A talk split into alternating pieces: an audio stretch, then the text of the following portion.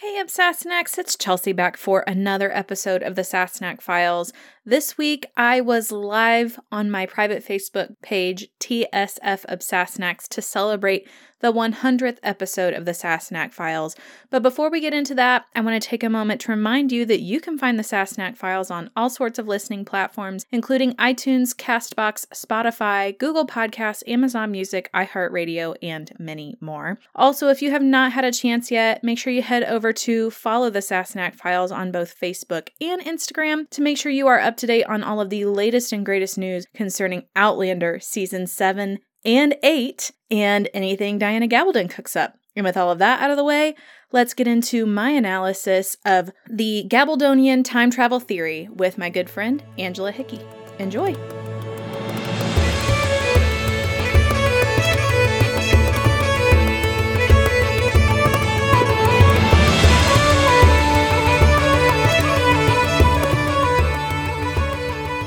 Some announcements before we get started. I have officially finished my reread of Clanlands, so I'm ready to get going with Men in Kilts. Next week, I will post the podcast version of the live that I did on the teaser trailer for season seven. And then the week after that, I'm off because I'm going to be out of town. And then the week after that, I start my Men in Kilts episodes. So hopefully that will get us through until we start really getting some heavy season seven content with the opening credits stuff and the actual trailer, all of that stuff, maybe some more casting announcements. So really excited to kind of start that phase of the Sassenach files. Um, now that I'm done with reading Clanlands, I hope to get going on the next phase of the Celtic Brooch Droughtlander Book Club. And so that will be the broken brooch. So be looking for an event notice on that. I'm thinking is probably going to be about the midway point of Men in Kilts. I'm going to take a break from that and do another Droughtlander book club and then pick back up with the rest of the season. So that's kind of my plan moving forward. And I hope you guys can join me.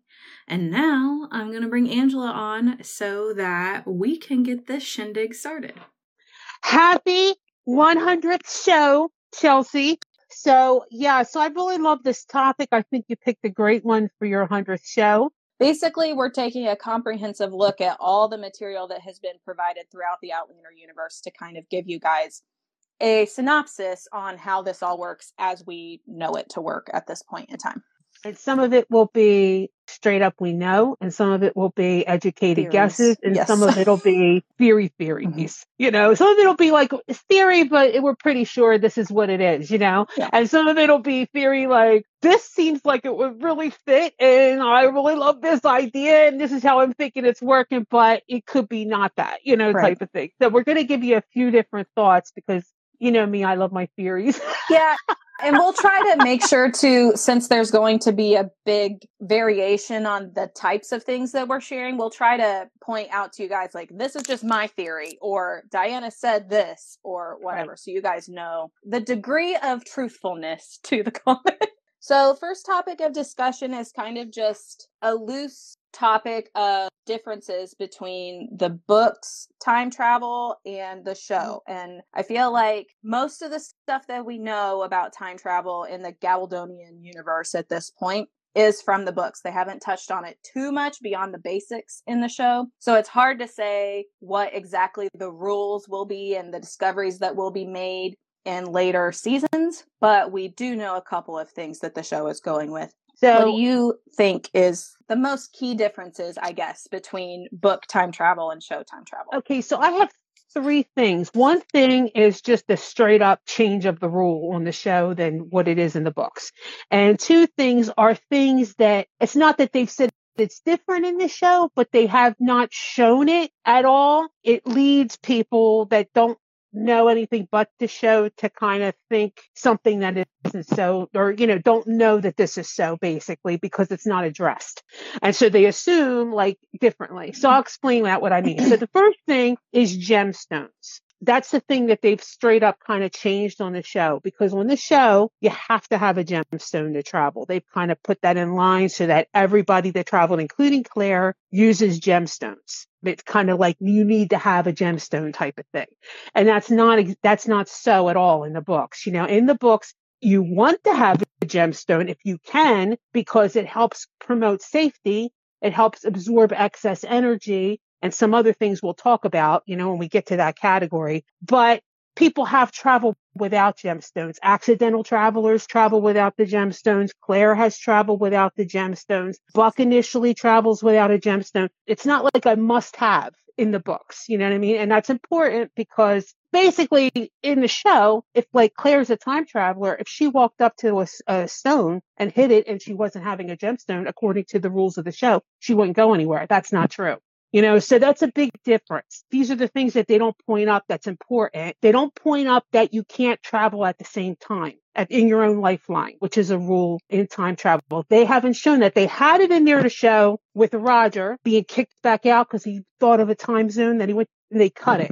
And they have never mentioned anything like that. They've never mentioned anything along that line to show that you can't do that. So they need to show that because it's kind of important. People don't know that. I, cause I asked my husband all these just to kind of make sure I wasn't assuming that people don't know things that they don't know. And I was correct on this. So that's why I want to just mention it. The other thing is they don't really overly stress the dangers of the stones, you know, like how you can die in traveling. No one that has not been pointed up at all on the show. When they talked about the Montauk Five and they read from the journal, they read such a brief part. They never, and, and when she talked to Donner, that didn't come up there either. So you never heard people didn't make it in the Montauk Five. You never heard the part read from Geillis's journal that there's been dead bodies found around and some people don't make it and all that kind of stuff.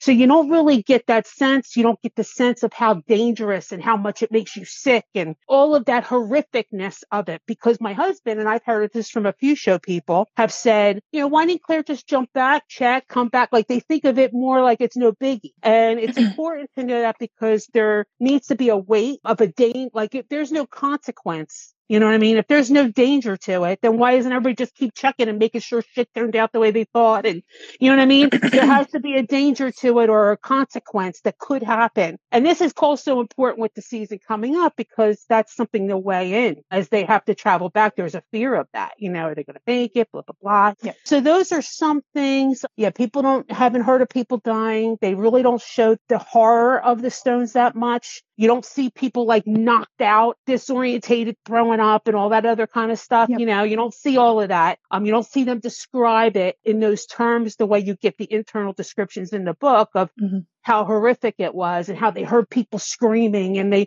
all the other stuff yeah. that you hear. So they just kind of touch it and boom, they wake up and it's just like, oh, you know, I'm in a meadow and all things are just rainbows and sunshine and yep. shake their heads oh wow. You don't see people having heart attacks. Hopefully they'll show that but yeah. um with the whole thing with uh buck. So you don't see any of that physicality of it. So those are the main differences i saw. I don't know if you see any others that you want to point out but those are the ones i saw. I think that the primary thing with the show versus the books is they haven't put the the details in and i don't know if that's something that they just don't plan to do or if they're going to touch on it in season seven because there is a lot of opportunity for them to talk about mm-hmm. it in season seven if they choose to do so. Mm-hmm. So I wonder if it's going to come up surrounding, you know, when the Max go back and when they meet Buck and because we'll also run into Donner again and they'll have opportunity to talk about the Montauk Five as well. So it does make me wonder if that is going to be some topic of conversation in the seventh season. But yeah, I would 100% agree with the fact that they don't make it seem as dangerous as it actually is in the book portion of the universe, I guess. The only thing that they really mention is when Claire first goes back with the the car crash analogy. They did do now that I think about it because I'm actually I started my rewatch mm-hmm. when Jamie takes Claire back to the stones in the Devil's Mark. I don't think she has a gemstone, but they don't really do the whole like in the book she was almost disappearing and he pulled her back from the stones which i don't know how they could have done that in the show without some really wonky special effects yeah and she didn't have a gemstone then So, Right. but she So did hear was- the stones. She did hear them. but it's not like super in your face like this is what this means Mhm. these are the implications so it's hard for people i think to connect those dots because they don't really know what that means Mhm. Toni and some other person, or definitely I heard Toni say that they don't like to really make it, that they don't like to focus on the supernatural. They see the time travel. it was Ron Moore he remember Toni saying it too. She's like, we're not Yeah, a she does. supernatural show, Mhm. you know, which yeah, you are Right. kind of to some extent, but we're not a supernatural show. We just use the time travel to as a way to get into the show, but then we- like that's Right. not really what it's about. Uh, and I remember thinking when she said that, I'm thinking, oh, lady, you know, that only gets more so as you go with Yeah, the dreams exactly. and the Mac Mojo and the whole thing, Right. you know. So you're not going to escape it forever. You're going to eventually have to tap into it. So they don't really want to get into all Right. that. You know, I think is what the deal is. it's just difficult because when when you look at it and you've read the books and you see how critical it is to the story that's laid out in front of you on the page you're like but we need this but then when mm-hmm. you're looking at it from their perspective and they're like well if the audience never knows it exists what are they really missing you know so it's like mm-hmm. it's so hard I feel like because I think it needs to be on there in there, and I think that ninety percent of book readers think it needs to be in there. But Um, when she Claire, which the, is interesting about Claire never has bad effects either. So she must be, I think, a little more of a potent traveler. She doesn't have heart attacks and Mhm. other things and issues, Yeah. and she's done it multiple times. Matter of fact, Geillis is blown away that she hasn't had any problems. You Right. know, and she's Mhm. like, "You did all this with nothing, yeah, and you know, you never had a problem." she's Yeah, like, "No, I just went." It's crazy. I don't know. Those are like the key differences between the show and the books. And now from from here on, we're pretty much going to be talking about the books and everything that we can glean from the big books, the novellas, interviews that Diana has given and comments that she's made, things like that to give you a better idea if you are a show watcher and you decided to hang out because you don't mind spoilers. This will give you a better idea of the world and the mythology that we're dealing with and how we see it in the show through the lens of a book reader. The first thing that I want to mention this is kind of an opening quote about the passing of time and kind of Diana's initial thoughts on time travel while she was writing Outlander before she really gathered a broader perspective of what this world and this time travel that she's created is about because she's she'll be the first to tell you she's kind of learning with us as the characters learn things so her perspective on things change is that a good way to put it i mean i think by now she has a pretty good grasp Oh, yeah, on it but knows- especially She knows. She knows at this point for sure. Her whole deal. She just said they don't know. right Like if she's letting them discover things as they normally would. but in the beginning especially those first few books the technicalities of it all i guess kind of she realized oh well that's why this is the way that it is. yeah, in the and- in the beginning, yeah. which is when this was kind of put together i'm guessing because this is talking about outlander and how she created things and how she thought things worked initially. Mm-hmm. So this is what she had to say. The initial question was why do you have outlander start in the 1940s rather than present day? And then it kind of morphs into a much deeper answer. It was clear to me that at some point claire would come back to the future and i had decided that time moves linearly no matter where you are in it. If you leave from point A and spend X amount of time living in the past before returning, you'll return to A plus X. I didn't want to have to go into my future in order to write Claire's future, that is. I didn't want to be dealing with the problems both of historical and futuristic novels simultaneously. In the beginning, when I was still playing with the time travel notion, I hypothesized that the time passage in the stones might be open only in or near periods of violence, when their appearances and disappearances were less likely to be noticed. Mm. I later decided that it made more sense for time passages to be geomagnetic in nature, and thus they were affected by the ancient sun feasts, which are related to the gravitational field of the Earth and its changing orientation to sun and moon. I therefore abandoned the connection with violence, but setting one end of Claire's story near World War II did have something to do with that notion. And then in a hmm. footnote at the bottom, she says the appearances of time travelers during such times might also affect events of the time without anyone noticing, particularly owing to the general state of social upheaval, which I thought was an interesting little note to put down there at the bottom. What what did you like about that? To me, like it just raises a little red flag. It's like, okay, so in the Gabaldonian universe, how many little significant events have been impacted by some random ass time traveler that nobody knew existed? Mm-hmm. Like that's where my mind mm-hmm. went on that. Because we're constantly, I mean, she says that time travelers are drawn to each other. And, and I'm going to talk a little bit about that too. Yeah. Yeah. So it's just like we're constantly seeing all of these new time travelers pop mm-hmm. up, and we're like, my mm-hmm. God, mm-hmm. how many of them are there? And what are their real impacts on history as we know mm-hmm. it in this universe? So I thought that was interesting. One other thing I think she kind of tweaked a bit since writing uh-huh. this, uh-huh. there is no set. Remember how, you know, how Roger on the show always says, and we think time runs in parallel and all of that kind of stuff. Mm-hmm. That's the usual, but other things can affect that because we saw that with Jerry. When he returned, he didn't return with the same amount of distance that went by. He returned a couple years ahead. Did you he? know? Yeah, because okay. that's how he saved right. you know, he was just an infant when he left. Okay. You know, and when he came back, it was only like 13 days later or whatever. And he came back, but when he came back, a couple years had passed. He was a kid. Yeah, you know? I guess I just didn't realize. So that time gap. That, but I think there was another thing at, at work with that and I'm going to get to that when we get down there. Gotcha. That's the theory that I have. Anyway, um, so I thought there were a couple of interesting points in that comment. The first is the rule that's laid out at the very beginning that we were talking about, with a slight exception that Angela's going to talk about later. That time generally passes the same on either side of your passage through the stones. So mm-hmm. if Claire leaves in 1945 and she gets to 1743, and then for what was it, four years pass or something like that. Three. Then yeah. when she goes three, when she goes back through the stones, three years has also passed on the mm-hmm. other side. So that's kind of the general rule there. Mm-hmm. And then we have uh, if you do it with intent, if you do it just you don't know what you're doing, you just go, then it's like that. If you are somehow directing, you know, you can then jump to another time because yeah. we see them all doing that. You know what I mm-hmm. mean? Not all doing that, but we see in the last yeah. book, Max, they jump to another time. That's not the t- time to go back. Um, and we also see Raymond and the Comte yeah. who hop all yeah. around, not just between yeah. 200 year spans. You know what I mean? So mm-hmm. it, it, does evolve, but that's with direction and intent yeah. when that happens. Right.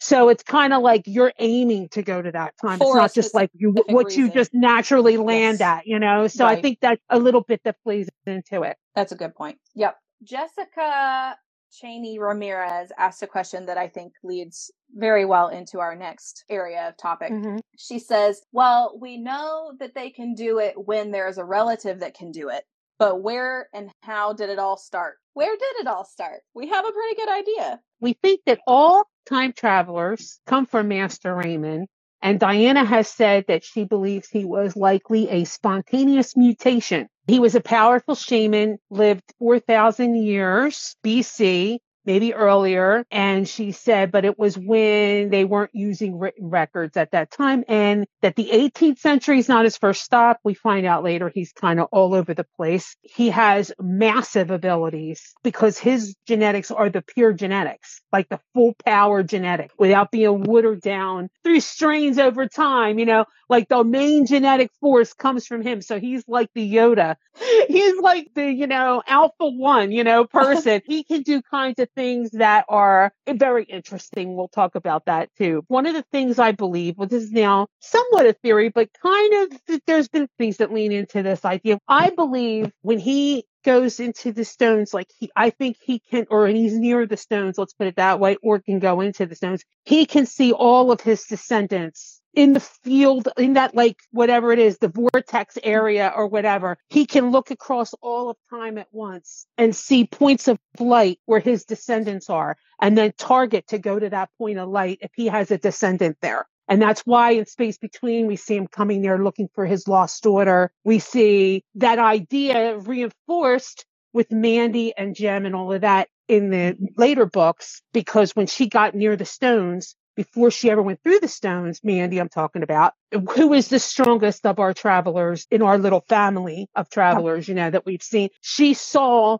the light of Roger on the other side of the stone while she was still in the vicinity of the stones, but not through it yet. Mm-hmm. I think that that's like a little hint, the thing on a big scale that we can see Raymond do. I think it would be beneficial to discuss how genetics, time travel genetics work, right. maybe just to kind So I'm going to try to give a dumbed down genetics lesson that's easy to understand. If Master Raymond is the Outlander Yoda,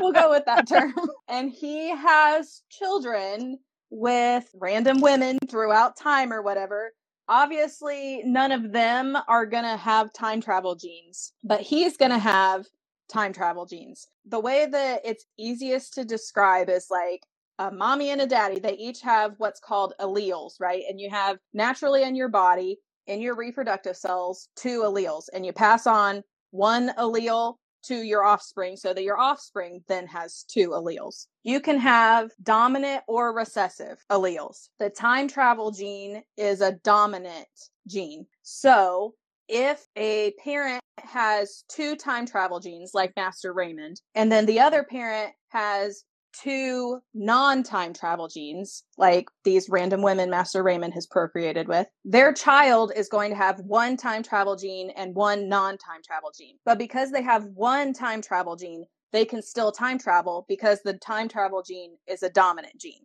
But so that all being said, all of Master Raymond's direct children, not descendants, yes. but direct children, have time yes. travel genes. Like if he has mated with people over time, all of those children yes. will have time travel genes. You know what I mean? Mm-hmm. But then when they mate and stuff, their children might not, you know. Right. So so as we go down through history, we have Brianna and Roger, who are way distant relatives, descendants of Master Raymond, and they each have one dominant time travel gene and one non time travel gene. So, or so we believe, or so we believe, but highly likely, mm-hmm. considering what we learned in book 9 mm-hmm. it's believed. And granted, this theory hasn't been tested, but based off of what we've gotten from Mandy, basically. Little Mandy. um, He's the key that unlocks it all. really. We believe, based on the abilities that Mandy and Jem have that they display over the course of books seven, eight, nine, that they're they both received their parents' time travel gene. However, their younger brother, Davy, that's born in bees, received both of their parents' non time travel genes and therefore cannot time travel. That's believed. Like I said, it hasn't been put to the test or anything, but Mandy doesn't see his aura the same way that she sees the time travels aura. It he looks like Granda Jamie in his aura. The color so, of water. The color of water, whatever that is. As in clear. yeah. So that's kind of my brief lesson on time travel genetics. I do have a Diana seed about the Davy thing. This was like the thing she's responding to. Add to that the hints that we have been given that Davy might not be able to time travel, an altogether enormous package for Bree to deal with. My sense in terms of Davy being a plot construct is that you are correct and who knows how deep of a role he will play in the future of the story. However, one of Diana's signature, so to speak, is the creation of conflicts.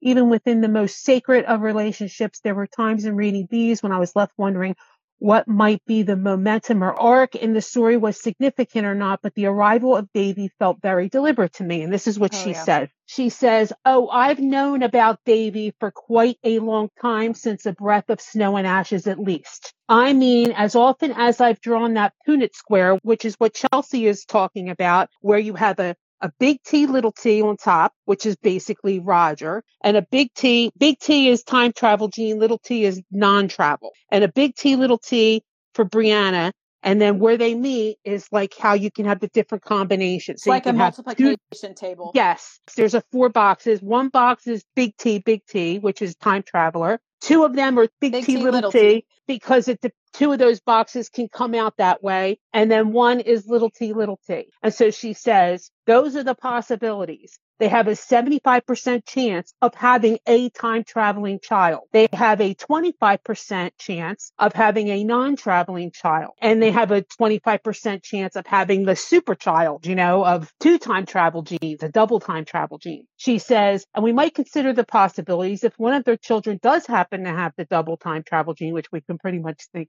that they do. Does that combination carry the possibilities of other or maybe stronger abilities? Yes, I'm sure they do. But that 25% of the non travel gene has always been lurking in the back of my mind. And you know me, I never met a possibility I didn't like. As for what might happen with to or about Davy, well, there are possibilities beyond the ones you all have considered because they were saying, are they going to be forced in a situation where they have to leave, but they can't bring him and that kind of a thing. So she said, there's other possibilities besides that. So who the hell knows what she's talking about with that? But basically her confirming he cannot travel. He did get why she wanted to throw that in because she wanted to show like you can have two parents and still not have a time travel. Only way you have it is if you have a double. So if Mandy has a double, when she gets married, all her kids will be time travelers mm-hmm. because all of them will get at least one of her time travel. You know, both of them are for time travel. So they all mm-hmm. will have that. So hopefully that does, that makes sense yeah. for everyone. Hillary says, mm-hmm. what was the hint towards Davy in a breath of snow and ashes? I think that she's just talking about from the time that it was like, is Jemmy Rogers' child, what is going on, all of going that. on about all of those different boxes genetics and, how and the works. things. Yeah. Yes and how we would know if Jemmy was Rogers, etc. And that got her wheels turning. And like on, conversely, yep. that means that right. somebody could come along that doesn't have it, and we should show that in the yep. the scientific randomization of things with a bunch yes. of children. She can't have them all be time travelers. Somebody should come up with that twenty five percent. I have so many thoughts on the kids. I really do. There's so many possibilities on how those stories could go. Yeah, and- you had said when we were planning, I have definite thoughts about Davy, and I didn't know what the hell you were. I'm like, I'm okay. I can't wait to hear what you have to say. No, it's not about Davy. Uh, okay, I thought you Although, said I have thoughts about Davy. I have thoughts about the kids in general. Uh, I just wonder, and I don't know if we want to talk about this here, if we want to finish talking about Master Raymond first, because you said you had something about Master Raymond that you wanted to um, mention. I, I, I actually have it here with in getting into it again with the blue light. So when okay. we get to that, so I'll okay. I'll bring that up. That's what I'm saying. Like he fits in a few so things. Many places, yeah, so many places. I have questions on how much of the children's supernatural gifts in general, how much of that is connected to their time travel genetics and how much of that is their, as you call it, Mac Mojo intermingling with their time travel genetics mm-hmm. because they have that Mackenzie supernatural witchy woo woo thing from both parents mm-hmm. as well as so they're like the super time travel. duper kids. Yes. so it makes me wonder. I have this theory because this whole genetics thing and how Diana likes to, you know, tweak things mm-hmm. and explore possibilities. Mm-hmm. Never met a possibility she didn't like. She didn't like. so I'm considering it definitive that Mandy is a double dominant time traveler. Absolutely. And Davy obviously is a double recessive. He doesn't have the gene. Jem, I wonder about because A, that's the third option. So is he big T one and one little T mm-hmm. with a strong mix of Mac Mojo in there that allows him to hear Mandy and do all these things because he doesn't seem to quite have the control based off of what the stories that we got from Brianna about what happened when they went through the stones in he doesn't. It was Mandy that saved with, them. It was Mandy that steered them. Mm-hmm. So that makes me think that maybe the connection he has to Mandy has more to do with the Mac Mojo element of it than the time travel gene element of it, and that he may just be a dominant recessive person. Yeah, I'm debating on it because I do think the way she has described it in the past is time travel isn't the only thing connected right. with that gene. It's kind of like that's what we're talking about. But with that genetics comes other things too. And the strength of those different things vary from person to person as it blends with their other genetics. It's kind of like, and I say this somewhere, i hope I'm not jumping ahead of myself, but it's kind of like a good example, through line example is the healing ability. Okay, so we have that, and then you almost see an an aspect of it with each traveler. Not all of them have that physical empathic healing, but all of them have some type of healing to some extent in some way, in a way that it mends things that are broken. It's like a fixer. You're a fixer of things, you know? So with Claire and um, Master Raymond and McEwan, they can do the whole empath and the Comte can get into and feel the auras inside the body and get, do all that. With Geillis, maybe she couldn't do that, but she had a knack for the healing. She had a knack for doing spells and doing that kind of a connective thing and use that I think that gene, what's the word, realized in her that way. And then you have Roger, who has like that spiritual way he can sense a person spiritually and connect on a spiritual level and connect and heal their spirit, their soul, their mind. And then you have Bree, who is a fixer of things. Like she can see what's missing in something and how to make it work. And she has a natural ability for that. So it leans into that ability, that sense of being able to fix and heal things. So they all kind of spell it out differently based on other little ways those genes blend with the other genes that they have. So I kind of feel like some of what you're saying, uh, certain aspects of what you're saying is true, but I also think there is more and some of it is stronger that some strains of the genes, you know, like if you're talking like, like a pot strain or whatever. they all are pot, but you know, some of them will have like more of this or more of that, or more yeah. have like certain this little strain or that little strain and they emerge differently. it's know? a mutation so, over yeah, time, yeah. so there are different versions of the gene. Exactly. Just yeah, it's like just like uh, what's it called, corona, you know, corona, thing, yeah. or the virus. You know how it kind of mutates and changes, and you get different species of the same thing. It's that kind of a thing where you kind of over time kind of tweaks and it kind of adapts different ways to work with other things that you have in your gene pool. So I think that's kind of how it goes with Jem. I kind of feel like he's stronger than the average traveler. Mm-hmm. You know, he has certain things that seem to make him stronger than the average traveler, but he's not as strong as man. Yeah. So he, she might have gotten some coordinating things they, they are either both PTs, big T, big T, mm-hmm. but her coordinating things make her stronger of a big TT, mm-hmm. or he is not a big TT and she is, but even though he's not a big TT, he has a lot stronger yeah. elements because he does have all of this power in his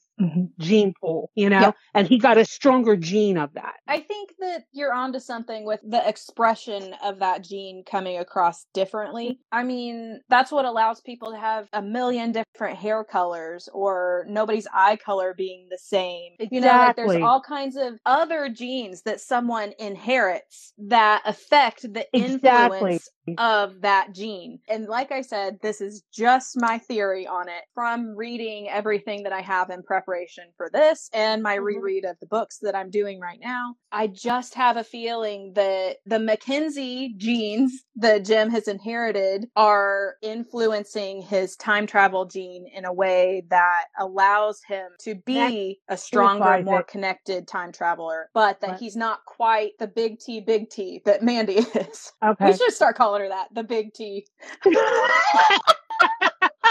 Master Raymond is Outlander Yoda, and Mandy is Big T. okay. Do we uh, think we'll see more time traveling in the prequel? And if so, how might it tie in? Oh, that's a good question. I actually do think we do, and I'll tell you why. This is totally like a wag, but I feel like being that they live close to the stones, that the stones are going to still be there near Lallybroch, you know, like within 30 miles or whatever of Lallybroch. And if you recall, and it could just be he's heard things, mm-hmm. but when in, in book eight, when you see Brian, when he tells Brian about something and he mentions Craigh na Dun, Roger, mm-hmm. I'm talking about to Brian, Brian gets a look on his face a little bit of an alarm look on his face, like he knows something about that. You know what I mean? Yeah. Um, and so you kind of get the impression that that triggered something for him. And remember, she, that's not a, a long ago book, you know, like she yeah. kind of is formulating all this stuff, the advancement of what everything is. And she's given us a lot of clues in Moby about time travel and these. She's intentionally dropping little things in there. So I kind of feel like he does, but I don't know how it's realized, but I'm thinking something's going to happen where he runs into maybe a traveler or something right. like that. Okay, Laura asked me, what is the Mac Mojo you're talking about? Uh, I think I missed something. So, Mac Mojo is a term that Angela coined from the book club, from her book club that she runs. And it's basically the supernatural connectivity that people of the Mackenzie lineage tend to have. So we see it a lot in Jamie in his connectedness to his surroundings, but also his ability to dream walk. And yeah, it's usually like some type of a sight or sensory gift. Jamie kind of has moments where he feels people that have passed that are important to him around him. We see it with Murtagh, Dougal, his mother, his father, his brother Willie. He sees his mother's or yeah. feels his mother's ghost or presence a mm-hmm. lot. It saved him in the in the water when he was swimming to the island yep. in Selkie Island. It was what steered him into the jet the jet stream or whatever it is, you know, the little current, and we see it when he found Adso. Yeah. I've always kind of believed the mother is represented in Adso. Oh, yeah. kind of like a little spirit with him. Do you see that frequently? His Mhm. mother kind of guiding him and you know whatever, and she is a Mackenzie. Yes. It, Jenny also has it whenever she Mhm. saw, like, an example is when she saw Claire's shade between Laoghaire and Jamie whenever they were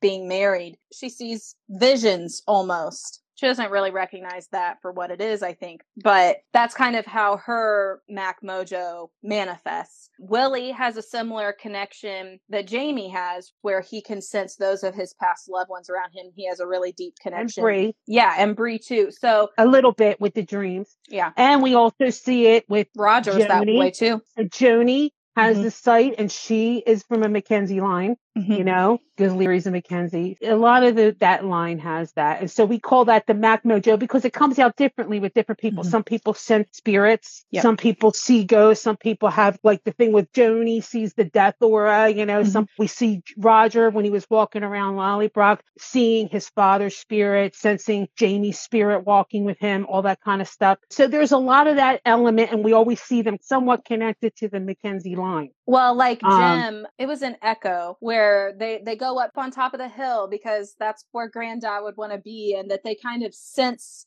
him there in that Yep. place. And he says, so did you ever see your granddad? And he says, I haven't talked to him, but Mandy does, I think. yeah, Remember that? yeah, This is how Diana works. with these- She drops these little teeny little breadcrumbs that by itself, it doesn't seem like a big thing. But when you start to put it all together in a pile, mm-hmm. yeah. you know, and sift it through, Right. then it becomes like, okay, I'm getting a picture. So that's kind of was the connection that I'm drawing, and what we were talking about, how other genetic inheritances can compile to influence the time travel gene differently. So, Mhm. like Jenny and Jamie, Yes. they're not time travelers, but they still have these supernatural things going on. But then when their genes filter down to someone who has time travel genes, you get all kinds of funky combinations of Mhm. people that can do all kinds of cool stuff. So- Yes. And like I said too, Diana has hinted that there are other buildings Oh, yeah. connected to the time travel gene besides just time travel. Well, you I fully like- believe that the whole Malva, Geillis, I believe fully Amaranthus is one of those Mhm. that they can use their sexuality Oh yeah. to influence people. I think that's another thing separate Yes. from the Mac Mojo, Absolutely. another inheritable thing that can be amplified by the time travel. gene. Right. But yeah, definitely because we see that with a few. We see that with the Comte Mm, too. yeah. He has kind of that sexual charm Mhm. and he's like, you know, that Geillis taught him sexual Yeah. magic. Sexual magic. Yeah. Thank uh, God. Oh, yeah, yeah. Dude, like she's your freaking descendant and she's teaching you sexual magic. I'll let you take Dina's comment because it's about the exile and I haven't read that. Okay, Kenneth has just been in the exile. I read it just once. As far as I remember, he's a time traveler friend that came with Geillis that she was trying to have kill Jamie in the exile in that time frame. But interestingly, Kenneth is also mentioned in Frank's letter about being the name of the Brahan Seer that had the prophecy. So is there a connection? Yeah, that is mentioned. And the thing is, Kenneth, that's the Brahan Seer. The Brahan Seer is a real thing. I don't know if you know that or not, but the Brahan Seer is a real historical thing, and his name was Kenneth Mackenzie, which is interesting too. More Mac Mojo. Borrowing from real history Right. because he was that. And the Fraser prophecy is also a real prophecy when the, you know, fifth bridge is built or whatever. And that fifth bridge thing that he said, that was a prophecy of his. And also prophecy is that the last ruler of Scotland or whatever will come through the Fraser of Lovat line. So he did predict that, which is another thing the show kind of changed. but that's neither here nor there. But anyway, like that's another thing. And that was a Mackenzie that did that, more Mac Mojo. But I don't know if that Kenneth was that Kenneth. I don't think so. I kind of think that was a little bit of a red, Red herring. herring. Yeah, because he wasn't the same time period. Like Kenneth Mackenzie was way before that Kenneth. Unless know? he went back again. he died. see, I've only read, I haven't read The Exile at all. And then I've only read a Mhm. lot of the novellas and all that stuff once. So I need Mhm. to read them again. Terry says Geillis came from a time of Marvin Gaye sexual healing. Hers isn't really healing. Hers is I will sexually entrance you and then I will kill Right. you. She's very much a succubus type vibe. yeah, very much like a black widow. Just freaking suck the life out of you while we're getting it on type thing. yeah, I love the way you hear Lawrence Stern in Voyager was guiding them to, you know, to go and Yes. he was with them on the thing to go to Ocracoke and all that stuff. He was talking about how he liked her when he met her. She was very friendly and very welcoming because, you know, she was pumping him for information about Ocracoke. Yeah. And asking him for all the deets, you know, and he's like, oh, caught your fancy, huh? Or whatever, you know, Janie had said. And she's like, yeah. He's like, but I don't think I'll be, you know, doing that again. He said, you know, there's a story about a spider that when she takes a lovers, look, you have to bring her a treat. And then while she's busy with her treat, you jump on a calculator and then you get away because if you're still there or you don't bring her a treat that she likes, she'll kill you before you have a chance to go. And he's like, that's what she reminded me of. So I think I've had my full and I will just like let it be an interesting experience. I forgot about that scene. and they're like, yeah, yeah, you might want to think about not revisiting her. yeah, right. she's been through like five husbands since she got here. The blue light is something that marks healing time travelers, but only those with the time travel gene can see the blue light, but only the healers of the time travelers can actually like generate it if you have the empathic healing element.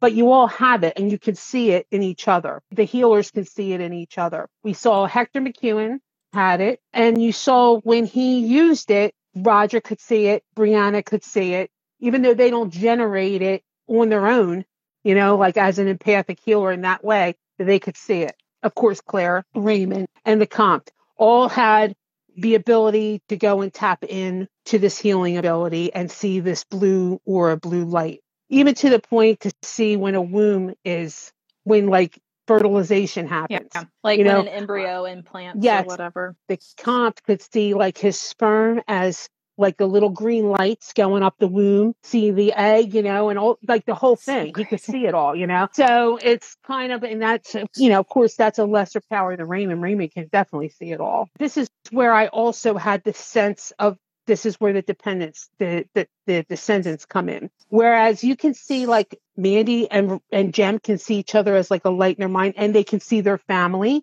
He can see Granny Claire, and each one's a little less than he can see them, but he can. But they're smaller. They're not as far. You can't sense them as far as you get further away from their kin- genetic connection. So that's where I come up with this theory that Raymond can see all his descendants as like these blue lights, like they can through time or through the stones. He, they could sense their father. He can do it on like a much bigger scale with all of his descendants that are genetically connected to him. And um, here's what I have on here from from her. She says that he's a spontaneous mutation. He did not inherit his time travel abilities. Not all his his descendants have the blue aura, but those that do are also time travelers and can sense organic life forces. She also says that he has a strong history at some point in Orkney. And so that kind of connects with all of the Orkney stuff because we hear a lot about Orkney in these books, Yeah. you know, as like kind of the the place where it all began. It's where you see a lot of the archaeologists come going and mm-hmm. finding things and doing expeditions. A lot of the time travelers make their like little almost patronage visits there. so I think they have a sense of of that as well. It's interesting because the Orkneys have a high connection with the Vikings. Yes, and the, and we see it, you know, Jarlshof and all mm-hmm. that in Catherine's books. Right. So you know, it, it, I, I kind of like got a little smile when I would see that because I'm like, oh, there's another little Outlander connection, you Yeah. know. In the space between, she says that Raymond does have one rather important thing that we aren't talking about yet because she was this was all about Raymond, and she said it's definitely a part of the known abilities of time travelers, but you might say it's present in a more intense or focused form in him than in other people we know. So I think that's what she's talking about. She says it's Yeah. something we've seen, but it's something that makes it it's way beyond what we've seen. You know, it takes that to a much more intense version. Somebody replied, I might surmise that two time travelers may well be drawn to one another due to a sense of some subconscious connection of some sort, a knowingness or a deep kinship. She said, apparently so. So I kind of think that that's what her his deal is. That's why he can jump all over the place, all through history, because he sees all of the different people of his descendants of his line he can connect to as a point of light. So that's kind of that's the theory I have. One of the theories I have about Master Raymond and why he can jump all over Yeah. the place. It makes me wonder since Raymond can travel Uh-huh. basically anywhere over any point of time, If he has a descendant there. makes me wonder what order he visited in. Like, you know, like if if in his timeline, like the Montauk 5 stuff happened before he met Claire in France. So it's not really like technically related to anything, but it just makes me wonder His like book is going to be interesting when she Mhm. does his book. The other thing is in Space Between, we get a sense that he can change form. He can shape shift in some way, shape, or form, or change his appearance. So we see in Space Between, it appears that he turns into a cat twice. When he's near Notre Dame, he can sense movement and energy in the stones at Notre Dame. And then when he says to the Comte, what is the absolute role of an alchemist? And he says to change matter, you know, the transformation of matter. He said, exactly. And then he was gone. And then there was a gray cat walking by away and like Yeah. rubbed by the Comte's legs and walked off. Mhm. And it kind of freaked him out. But then he was also freaked out that Raymond appeared younger when he saw him, but still knew everything that happened when he was older. How did Yeah. that happen? Possibly because he could change his appearance to look younger when Yeah. he wasn't. You know what I'm saying? Yeah. Like he has like a different level of stuff. Yeah. You know, like I said, he's the Yoda. So who knows what we're going to see with Mandy in the future? Yeah. Maybe she'll be able to turn herself into a piglet or something. it's interesting that Raymond can sense energy in the stones of Notre Dame Mhm. because ley lines, which is kind of our ne- one of our next Mhm. topics, Mhm. are primarily like the geomagnetic field of the earth. Mhm. But depending on who you ask, ley lines can also connect places of significant historical origins. So it's interesting that, like, maybe because it's historically significant, it has a sort of energy to it that connects it with Mhm. the geomagnetic field of the Mhm. earth. Just thoughts. That's just totally me rambling, by the way. but it Uh, just made me think. Jane says Raymond has a interesting. 10,000 foot view. Dina asks, if you think Raymond can see his descendants, then how is there a lost daughter he can't find? I think that's why he went there because through the time portal, he could see that that that was a need. He he sensed that that there was a person in that time that needed him. But then once he got there, and now he's searching for her. You know what I mean? Like that brought him to be able to get in that. It's kind of like how Jerry like brought Roger and steered him into that time but then once he got there he had to find him and i think that's kind of the way it was like in in the vortex he could sense that but once he's out of it and he's bipping around he has to like locate her once he saw her i think he would know her I, i'm half wondering if amaranthus is that lost daughter i i am kind of half thinking that because it was 78 that's when she come back around then all of a sudden she shows up she has this bookseller father you know who knows you know that seemed like this short dude Anyway. Just a God. wacky theory, but anyway. I hate Um, so- Amaranthus. I do too. I'm praying. I'm like, I don't even want her redeemed. I just don't want her. You know? yeah, she just Um, go away, please? Yes. So on that thing with with the changing of shape, let's remember this quote from Fiery Cross in Otter Tooth's journal. He said, "It was at a naming ceremony that I first met Raymond. I sat up abruptly hearing that. This is in Claire's point of view. He had mentioned Raymond in the beginning, but I had taken no particular note of the name then. Does he describe this Raymond? I asked urgently. Jamie shook his head. Not in terms of appearance, no. He says only that Raymond was a great shaman who could transform himself into birds or animals and who could walk through time. So there's another reference that he can transform himself. So you see that kind of reference twice. So I'm kind of feeling like that's a, that's true. Although it seems crazy. Yeah. but that's what it kind of seems like. So I don't know how that's going to play in the future, but uh, we'll see. Okay, so like I said, it's been a long time since I've read Space Between Mhm. and all of that. Do we have actual confirmation that this lost daughter that he's searching for is actually like his direct descendant? Or is there a possibility that he considers all time travelers That's for his sons and daughters? so it could technically be anybody. Right. Because I mean, he's talking to the Compton saying, You're one of mine. Yeah. You know? And so was she. And I mm-hmm. couldn't let you hurt her, meaning Claire. So basically like he looks at them all as his. Mhm. You know, it could be a direct daughter, but I, I kind of feel like it's uh, somebody that he feels responsible for because she's kind of lost. Whoever she is. He also knew Amelie, uh, we find out in Space between. I have the So, craziest thought uh, going through my head right now. so interesting. But go ahead. Am I spurring you on to think of things? Yes, this whole conversation's got me like in 20,000 different directions. hmm What if it's Mandy who Raymond's searching for? Like, what if the timelines are crossing? Like, what if she's time traveling and he's time traveling and somehow connected? Like, he's looking for her, but they're both time traveling in circles, basically, She would be in, that was 1778. She would be in 1778. which she wouldn't technically exist. I think, right.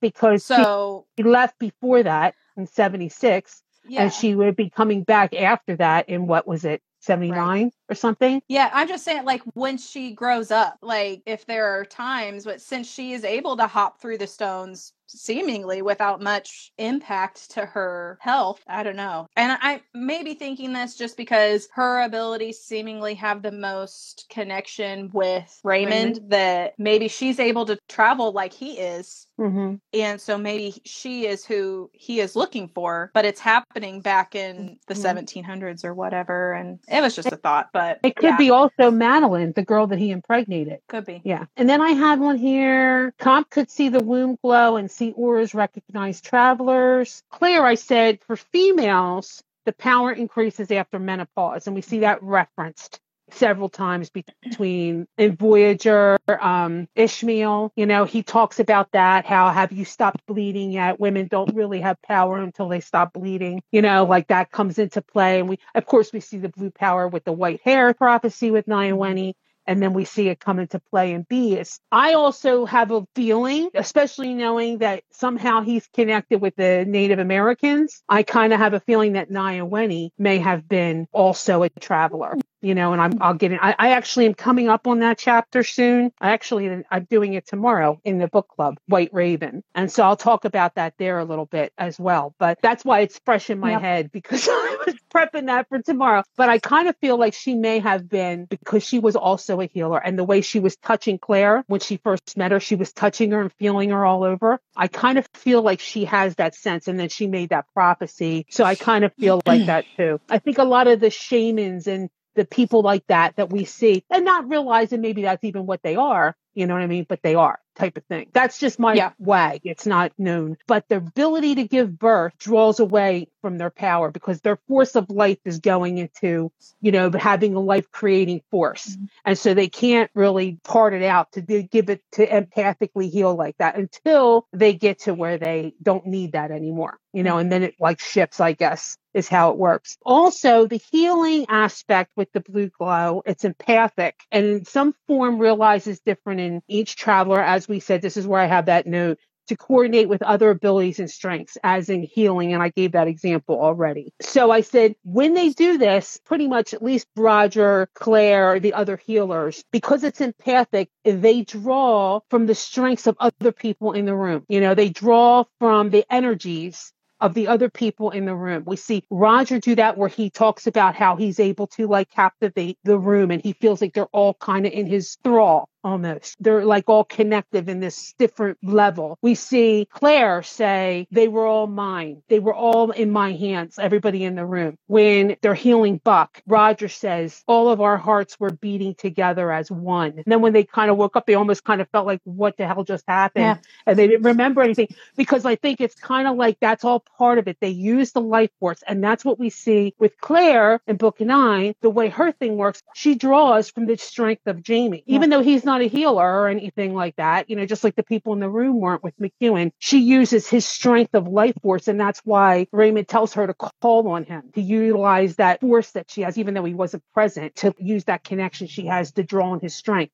These are kind of all part of it. They're able to draw, and that's why when you see multiple time travelers near the stones, when they go through, it wipes everybody out that's at the stones. They kind of all are hit from it, especially Claire, because it's sucking their energy out to help them travel. You know what I mean? So that's all kind of part of that lore as well. It's interesting that you brought up that Claire draws energy from Jamie because I just read the scene in Moby, I guess it was last week, where she's doing that surgery on Tench Bledsoe. Mhm. And just for recapping purposes, it's her first surgery after she shot at Monmouth and goes through her own abdominal surgery with Denny. And she's really, really like struggling and trying to keep herself focused and draw her energy and not think about what she's doing. But it's almost like it's working inversely with how it normally works at that point, her empathic healing, because she's feeling everything Tench is feeling and she can't separate herself from it. Mhm. And she literally, because she physically herself is weaker. She is like more susceptible, Yeah. I guess, if you want to call it that, like not being able to separate from Yeah. it, you know? the, the reason that I thought about that was because Jamie in that moment is literally the only reason she gets through that situation, like Mhm. mentally and physically. Like he's Mhm. giving her everything he can. So, yeah, you talking about that just and we really- also see that a little bit, even though we don't hear anything about the blue light, we also see it a little with Lord Mhm. John when she fixes his eye. She's having a hard time, having a hard time. And it's when Jamie shifts his body and puts his body next to John to kind of give him a little support, reluctantly, probably. that time it works and she gets the muscle to pop Mhm. free, you know? Yeah. So, I mean, it doesn't like, you can't put too much into that, but I kind of feel like all that is that, that sense of touch Yeah. and energy being commuted through things to assist is part of the power of this. The other thing is the power to recognize another traveler. Okay. You see that with some of the men, you see that with the older women. And I think that's another thing you see with Nayawenne touching Claire like that. She talks about how in her mind she felt like she was having a running conversation with Nayawenne, that Yeah. we were having somehow a conversation, even though she couldn't explain it. She could feel her talking to her. So I kind of feel like that's another thing. Like they have a different connection as two healers. And so that's making me think she might have had the time travel gene somehow. And there's a draw the closer they're genetically linked. I, I actually had So here we're going to get into the physical vectors, I guess, for time travel with Mhm. ley lines and the stones and how that all kind of Mhm. works. So I was talking about Notre Dame when Angela was talking about Master Raymond a little bit, but literally like the plain Jane official definition of a ley line is invisible lines that demarcate the path between two significant locations, historical markers, structures, etc. So they're not like actual lines that you can see, but they connect significant points around the earth. We're talking about geomagnetic lines, or you can literally, and Roger, I believe, does this at one point whenever he is working on the time travel guide or whatever Mhm. it is. He does it with standing stones and then he connects them all together, but it probably even goes farther than standing stones it does. the standing stones just as far as they know and like what they can draw is that they mark specific spots on the earth where the ley lines intersect and create this vortex that Mhm. allows time travel because the Mhm. lines are intersecting and basically it creates different layers of time that you can travel through like it's Mhm. that's basically what the stones are at this point as far as we know So I, I have one there. The way he's describing it is that geomagnetic lines of the earth, and you can time travel, as you said, on the vortices, but you can still have a sense of the magnetism on the line itself, which gets into the tunnel. The tunnel mm-hmm. was just a line, it wasn't a crossing. That's why he could feel it. And Jemmy felt it even more than even Bree did, but they didn't actually travel in it. They were touching it basically, that line that eventually intersects and Craigh na Dun's. Brianna postulates in bees. She said, well, that's what a ley line is. Electromagnetism runs in parallel bands in alternate directional current. And so I have a little spot here to read from bees. This is kind of additional things we got in here. And Diana keeps talking about what's said in here about it. She starts to explain about that that's what ley lines are. He replies, well, like standing stones, you often find that you can draw a straight, very straight in most cases, as though it had been surveyed line through two or three such sites. Archaeologists call those ley lines, though some folk call them spirit walks, because the dead are thought to, oh my God, he says. A brief, uncontrollable shudder ran through him. She said, Goose walking on your grave. Not everybody makes it, he said, ignoring the sympathy and smugness. Through the stones. That's what you mean. That the people who don't go through or don't go through properly turn up dead on these ley lines, leading to the not so reasonable supposition that there's something supernatural going on. She said it makes sense. So I'm thinking that the time places are maybe spots where different ley lines converge. If so, what happens to the electromagnetism in that spot would be really interesting. And it might be what makes time accessible. If you have the right genetics for it, if you walk into one of those spaces, you die physically. You dissolve into stardust, if you want to call it that, and your particles can pass through the stone because they're smaller than the atoms that make up the stone. Roger felt a distinct lurch in his insides at the memory of what it felt like. Being dead wasn't putting it too strongly, but we came out again. If we die, we don't stay dead. Well, some of us don't she said, if we believe Otter Tooth's journal that that skunk went Wendigo Donner and some of their companions made it through the stones but came out dead, there were all those incidences in Geillis Duncan's journal, strange people often in odd clothes turning up dead near the stone circles. So you think you have a notion of why that doesn't happen to everybody. She said, I'm not sure it amounts to that much, but it kind of goes along with what you were saying about what Christians believe in, that we go on living after death. He said, So she says, Well, see, that's where I think the gemstones come in. You know, what it feels like when they burn up, when the chemical bonds between their molecules or maybe their atoms or subatomic particles are breaking. And when you break a chemical bond, it releases a lot of energy. Since it's releasing that energy inside our clouds of dissolving stuff, maybe that's what keeps the bits of our bodies together, you're saying. She said, uh huh. And this just occurred to me. Maybe you can lose a few bits in transit, but still make it out, but just with a little damage, like an irregular heartbeat. So that's kind of what they're saying. She talks about the conservation of mass. It talks about how if you're going and you don't have the proper mass, they postulate whether or not someone would die if they're going to a spot that doesn't have room for that. You know, that there is, right. which I'm not sure how much I go with that, but I thought that was interesting. And you kind of get a vibe. She basically is saying you get turned into basically like stardust. And the basically your soul, what lives on after death, is what's holding your particles together. And the gemstones and the energy that they release around your body, close to your body, helps to hold all that together. It makes sense. I also kind of agree with the theory of mass because one of the biggest laws of science is matter can neither be created nor destroyed. Right. If you have a certain amount of matter in timeline A and you have a certain amount of matter in timeline B, if matter can't be created or destroyed and you're trying to take matter from A and there's no room in B, it just bounces back basically mm-hmm. through the stones and you get stuck in the stones. Makes sense to me. I just don't know how that translates because they do go mm-hmm. through and make it. So they always are coming into a place where they weren't. So I had to figure out how that though? all works. Because remember, she's talking about people in weird clothes popping out all along the ley lines uh-huh. dead. So maybe they bounce back to the nearest time that has space for them. The time that we're in now has a certain amount of matter. And no matter what you do, how many people die, whatever, that matter still exists within that time. But then, say 1743, where you're trying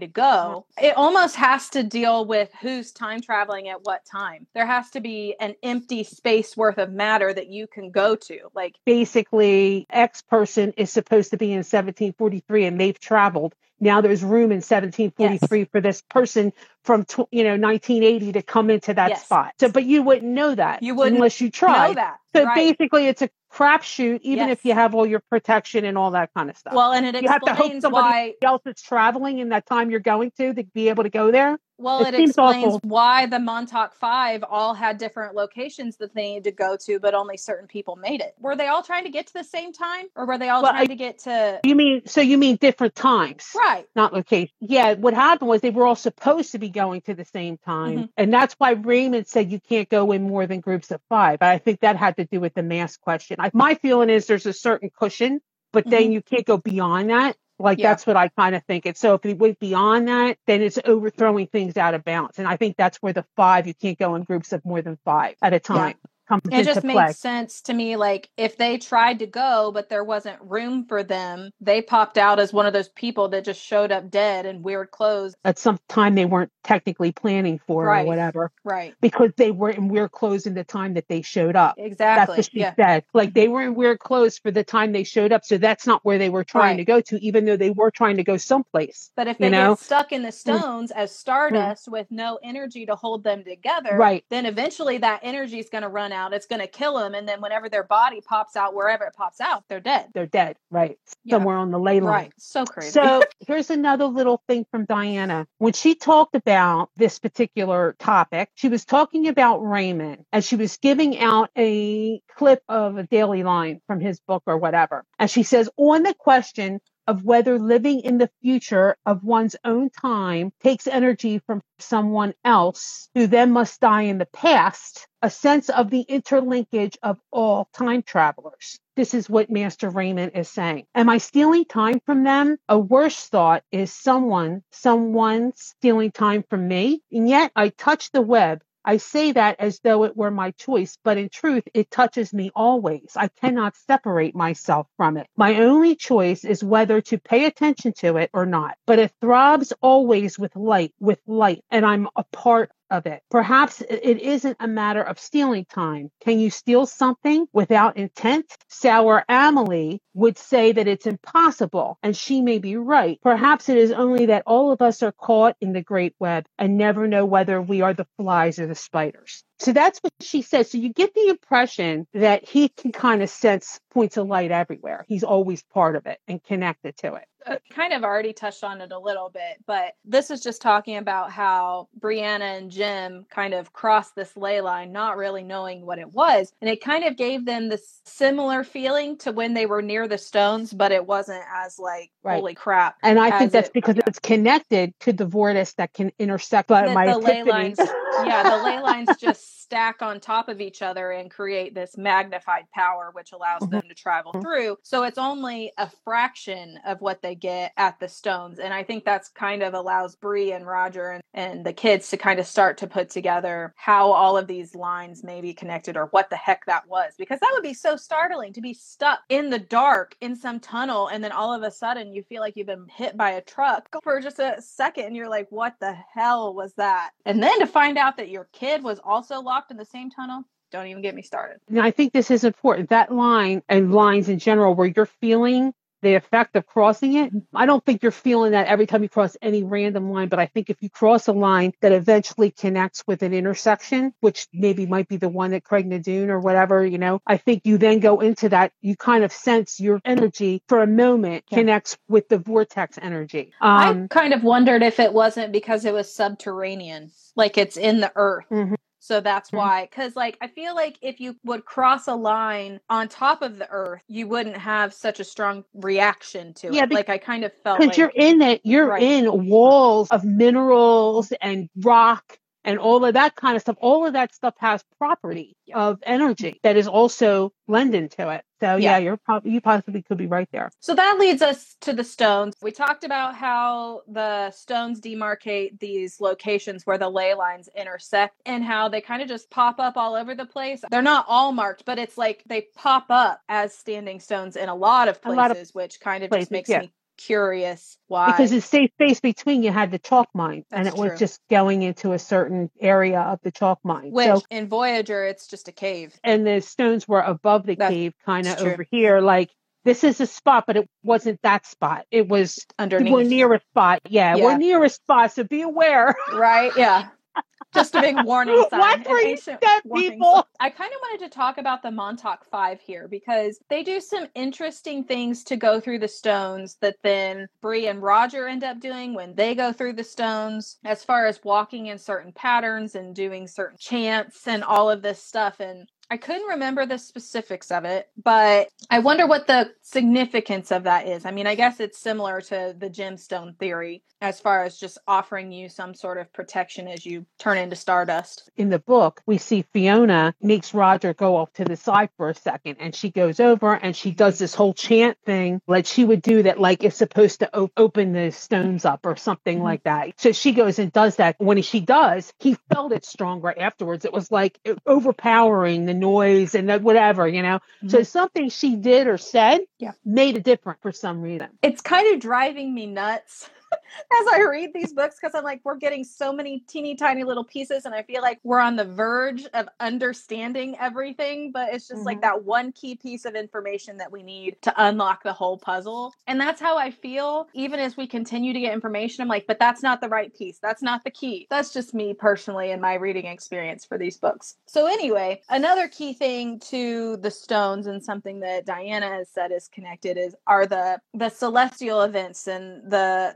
phases of the sun and the moon and how they all connect, which is very much like a Celtic thing. Mhm. I know that there are other cultures that really put focus on that, but it really struck me in reading that because it is a story that primarily like starts out in Scotland and then we realize it's bigger than that but it really struck me because I'm also as I'm was prepping for this I'm doing my reread of Clanlands and they were talking about clava cairns and Mhm. then I come across this quote from Diana that's talking about well then I realized it was more geomagnetic and talking about the you know the rising and setting of the sun and the the fire feasts and I guess it makes me wonder how the druids and the Celts came to find this connection to the earth I guess because a, a huge part of their culture is being one with the earth. Maybe that helped them in Mhm. some sort of way. Or maybe they had time travelers within their midst being closer to the earth than most people. I don't know. But it made it made me they reference that the stones have their own vibration and they have their Mhm. own sound. They actually have a frequency, and I think mm-hmm. that that that's part of it as well. That you connect with that frequency where other non-travelers, people that don't have the gene, don't connect to that frequency. Yeah. But I do want to say this: we've seen, like what's been proven in the books, is that you can travel on the non-specific day, but there is like a window that gets weaker as you go to the edges of that window. Yeah. You know what I mean? And the middle of it is that day. So it's kind of like as you get further away from that day, the stones are less and less and less open. And according to the space between, when he went into the chalk mine, he said he could feel it there. He couldn't hear it now. You only heard it on the solstice or equinox or when you actually walked into it, but you still felt the sound in your bones. So mm-hmm. basically, he's saying that you could walk into it when it's not those days. You can walk into it in other days. And we've seen that because when Claire came back, it wasn't a feast day, but it was close enough to Beltane that she still made it through. So I think that's part of it as well. Yeah, there's a quote from the Outlandish Companion. It was in the Q&A section. The question was, why does Roger not hear the stones in North Carolina when he's fleeing from the Indians and stumbles into the circle? And Diana says,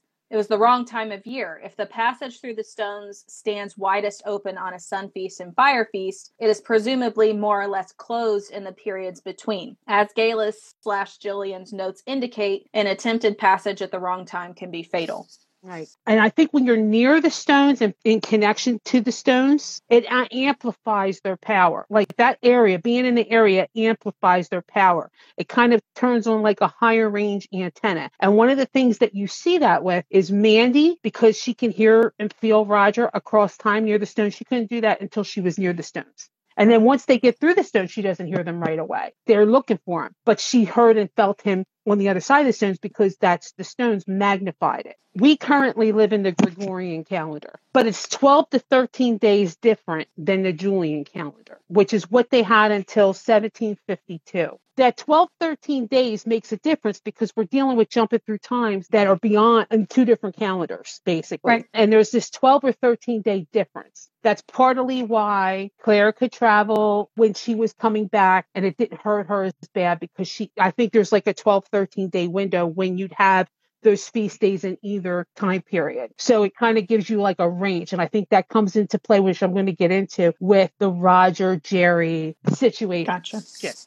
That was, I just wanted to make sure you're aware of that because it's, it's important, I think, because we're dealing with 2 Mhm. different calendars of time. You have Clava Cairns and Druid lore. I can easily see how if Diana was doing research and coming up with the standing stones theory, I guess. So there's specific structures, the burial mounds at Clava Cairns. Mhm. They have paths in them that lead to the center of the mound. And at certain days of the year, these paths into the burial mounds or the tombs line up with the sun when it rises mm-hmm. or sets. I just thought that was so cool. It literally started this like chain reaction in my head when I was learning about it about, oh, so if the standing stones are connected, because at Clava Cairns you see all kinds of different markers I can't wait to see it. and stones. Yeah, it's really cool. They have actual standing stones and they have burial mounds and all kinds of different stuff. It's kind of a unique representation of how different stone structures from the Bronze Age, because that's when most of these structures were created kind of symbolize their beliefs. And we kind of can draw on how connected they were to the phases of the sun and the moon and how significant those were in even something as simple as burying someone that had passed. They would actually leave a body overnight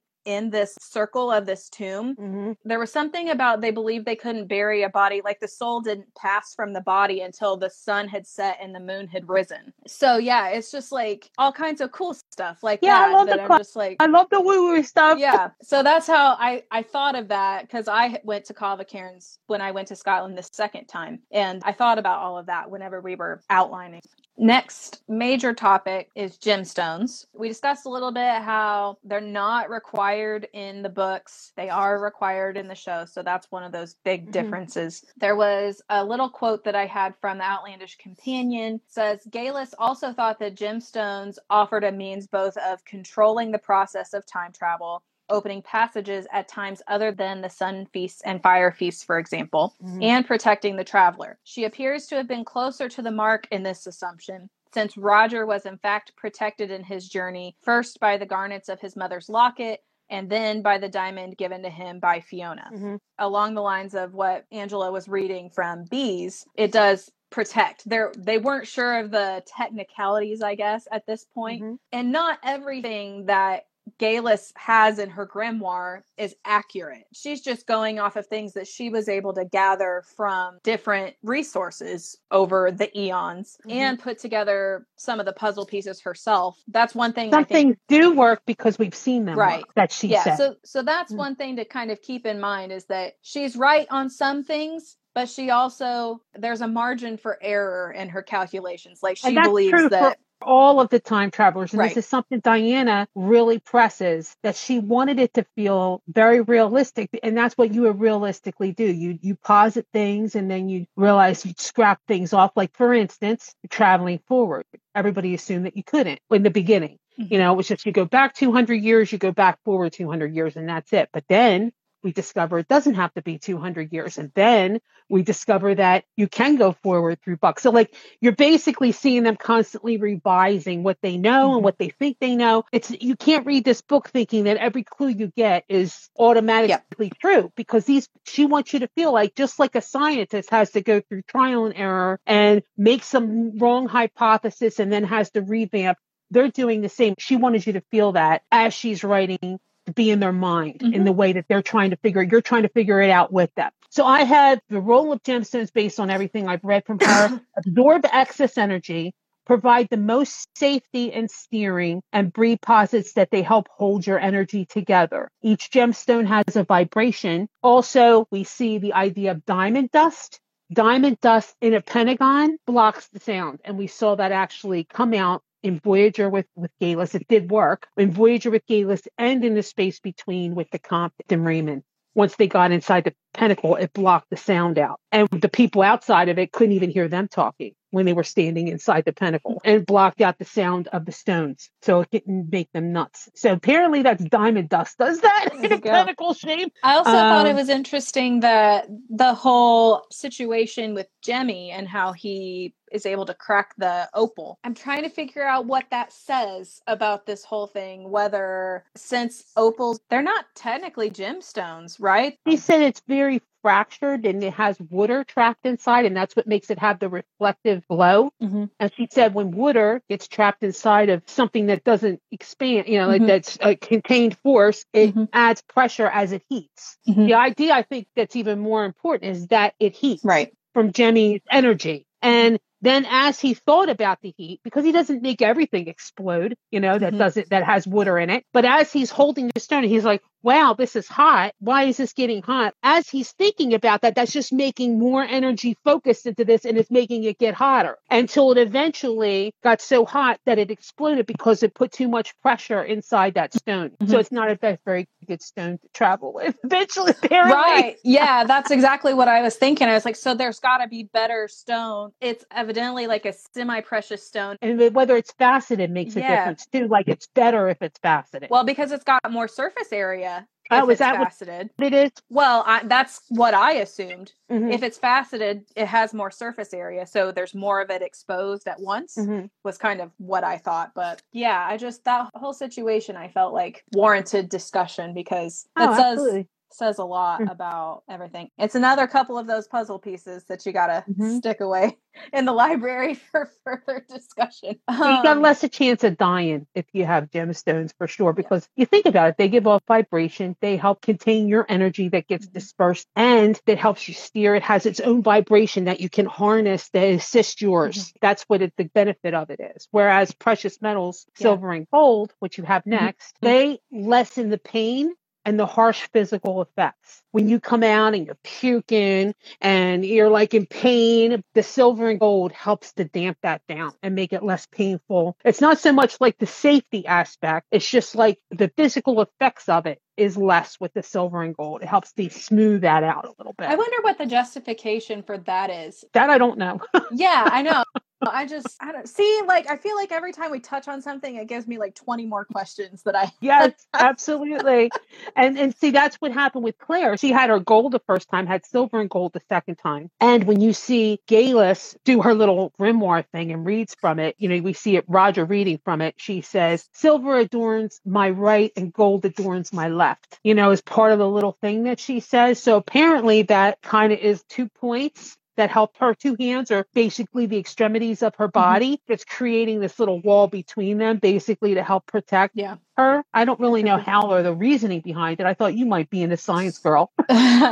I mean, I do know one of the biggest things about alchemy is trying to create gold. Yeah. Right. So there's got to be some element to that, like with the natural elements of silver and gold offering some sort of healing powers in their natural. So maybe that's why. Maybe it helps to ward off some of that. And the Comte's always had gold with him because he was always bringing treasure back. Right. And for to have as like a stash to be able to have money whenever he yeah. wanted anywhere. So, but basically, in the process, he's he's carrying the gold with him, so it's helping him. Is there something in a couple books about silver and gold maybe being able to substitute for gems in the sense that they both help you physically, but one is more about absorbing the excess energy so that you don't die, and the other one is more smoothing the painful effects of it so they kind of help your safety, but in different ways. What determines where slash when you land? The biggest thing that I wanted to touch on was Buck and Jerry and Roger. And that's part of my theory too. So my yeah. epiphany. I tend to think, I mean, and I think that this is based off of what we've learned from the series so far, that it's blood or a strong emotional connection that draws you to mm-hmm. somebody. We've seen that thinking about that person in your mind's eye draws you to that. So that's why I think that the whole Buck Jerry Roger hullabaloo that we get in seven and eight is very interesting to me, especially when we're looking at the 1739 situation. All three of them made it to this 1739, which really has no significance to them when you look at it individually. And I commented this in your book club, but I was like, the whole Jerry and Roger both ending up in 1739 really made me wonder like the whole chicken versus the egg, which came first. So, was it Jerry thinking about Roger when he went through the stones slash ley lines, and that's why Jerry ended up in 1739?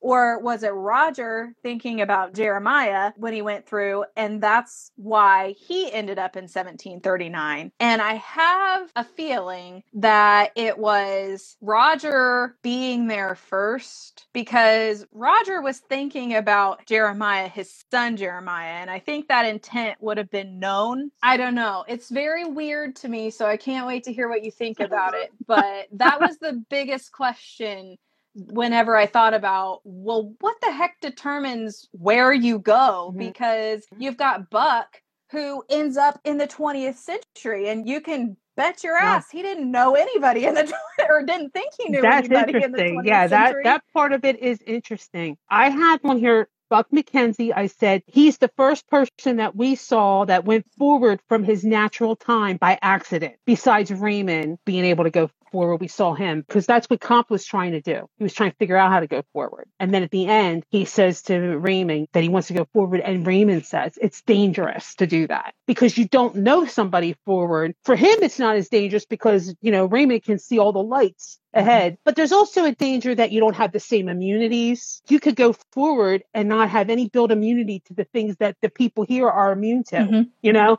and then just poof, die of disease because you're not ready for that because you haven't had that bred out of you and stuff. So there's a lot of things like that. And we've postulated that he was remembering something that maybe he realizes that things really kind of went downhill for them. Diana talks about the genetic connection being the strongest pull for time travelers. Now we have Jerry MacKenzie and we have these genetic linkages. And we also noticed that the length of years mm-hmm. repositioned with travelers. So we see McEwan travels 102 years. The Macs are able to travel 40 years. Ottertooth travels 260 years. Geillis travels 230 years. And Cotton Malone travels 262 years.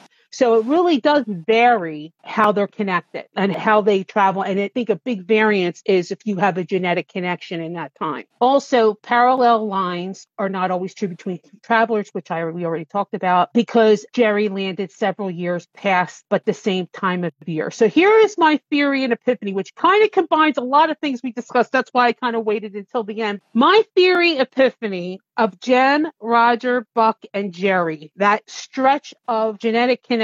Chelsea, I have to thank for this epiphany. I was sitting back, listening, following along with her comments as she was going through my Moby study, and then I'd have to go back and listen to see what she was commenting on. As I'm listening back and I'm hearing myself talk, and my brain starts to sink into what my train of thought was, I come up with another thing. She was at the part with Jem in the tunnel, and I was talking about on the study the little genetic connections that we see with Jem in the way he handles himself in the tunnel to the other people in his genetic line, you know, all the way up. Different people, we were making these comparisons, the other males in his line. And I noted that you see Jem cursing. I had just talked about this in Leaf, and only because I was doing them simultaneously, I noticed it. At the same time that we see Jerry landing in Leaf on the Wind of Valhalla, he's cursing, and then he says, maybe I should be praying and not cursing. And you saw Jem say the same exact thing. He was going crap, crap, crap. And then he said, maybe I should be praying instead of cursing, but I just don't feel like it, you know? And it was that almost made me immediately think of Jerry. And then it hit me because I started putting all this together. Diana is always talking about that particular instance of that whole situation that happens in Moby and Leaf in the Wind of All Hallows, talks about how it really demonstrates the genetic aspect of the connection of the time travelers. And she talks about how Buck is closer to Jerry than he is to Jem. Roger is in the middle of Jerry and Jem. And like she was making all of these connections of how they kind of form. So listening to the scene again in the tunnel, it hit me to add Jem into the equation because it's all about legacy. We have all four generations linked. Jem, Roger, Jerry and Buck, were travelers genetically straight line connected in this line that were in or connected to the vortex at the same time around Samhain, because if the tunnel line connects to the vortex but doesn't like send you in it, you're still connected to that energy. When Jem was touching that stone, it was likely around the same time that Roger and Buck were traveling through the stone, same time that Jerry's plane was being thrown into the vortex of the stone. And so all of those energies were around the same 12 day period, okay, between the two calendars. Their forces were impacting each other, touching the stone, touching those lines of vortex. And I think it created a genetic connection for that line to survive. If Jerry doesn't make it, we have no Roger, no Jem. If Buck doesn't go back, he never gets that connection made between Geillis and mm-hmm. Dougal. Dougal. Okay, so it's required for them to go back in that time and connect that way to make that connection there, to make Jerry be able to go back and save baby Roger. Okay, all of that is connected to ensure that line's genetic survival, mm-hmm. you know, which, you know, that's part of genetics too is like you adapt to survive like you're always looking to survive your species all four connect in the vortex energy Jem is traveling back in his plane. Buck and Roger are hitting the stones. Jem is hitting the line in the tunnel. And in the past, on Samhain, with a 13 day difference, Jerry is also coming back at Samhain in the past. Because remember when they were approaching the stones, he said, What time? Oh, it's all near Samhain. And I'm like, Wait a minute, they traveled through Samhain, but it's Mhm. 13 days later, Samhain in that time. Jerry's coming back at the right time to save Roger. So all of that works together. And Jem sees himself dead with his head smashed on the track. And that vision he had was Jerry dead on that track because that little connection that was just made mm-hmm. will now ensure his life. Roger's not born, Right. Jem's not born. So when he looked down and he saw himself laying dead on the track and it was his face, I think he's seeing what happened to his ancestor and that's allowing him to exist. You also saw a severe impact on Buck and Roger when they came out because I think of all that excess energy happening. And when Jerry went back and Buck and Roger went far from the stone when they sent him back, they still felt the connection in a very unique way because of that same thing that I'm saying. The chapter called Postpartum, just after Jerry leaves, Roger says, The night shivered the whole night, the ground and the lake, the sky and the dark, the stars, and every particle of his own body. He was scattered instantly everywhere and part of everything. And part of them, there was one moment of exultation, too great for fear, and then he vanished. His last thought was no more than a faint I, am, am. Yep. voiced more in hope than in declaration. Roger came back to a blurred knowledge of himself, flat on his back under a clear black sky whose brilliant stars seemed pinpoints now, desperately far away. He missed them, missed being part of the night, missed with a brief rending sensation of desolation the two men who had shared his soul through that blazing moment.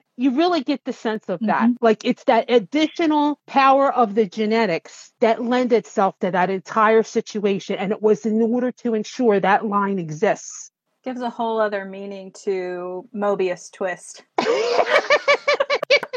So I said, so it was their bloodline all genetically lined up in the electromagnetism of this in between that allowed that to happen. The imagery of the train tracks Mhm. connected with the ley line and Jem having that vision. I'm almost picturing the ley line like a train track. It's almost like a slingshot. Jem was slung forward to see what happened to Jerry and then pulled back into his own body. Like that's almost how I Mhm, picture it mhm. when I was listening. Or he had like a, a little time, like a little bit of mojo action. Yes, right. Like a see it, little, you know? like he leapt forward or backward or however you want to. Mhm. Like, yeah, just that's a really good connection. And also remember in the in the study I mentioned how the the bringing up of the lightsaber Mhm. is a nod to the family idea because the idea is that the force is passed Mhm. between people. So it brings that to mind when you think of Star Wars. So I thought she did that as like a little Yeah. cue. I got a comment from Amy Joe Patience Williams.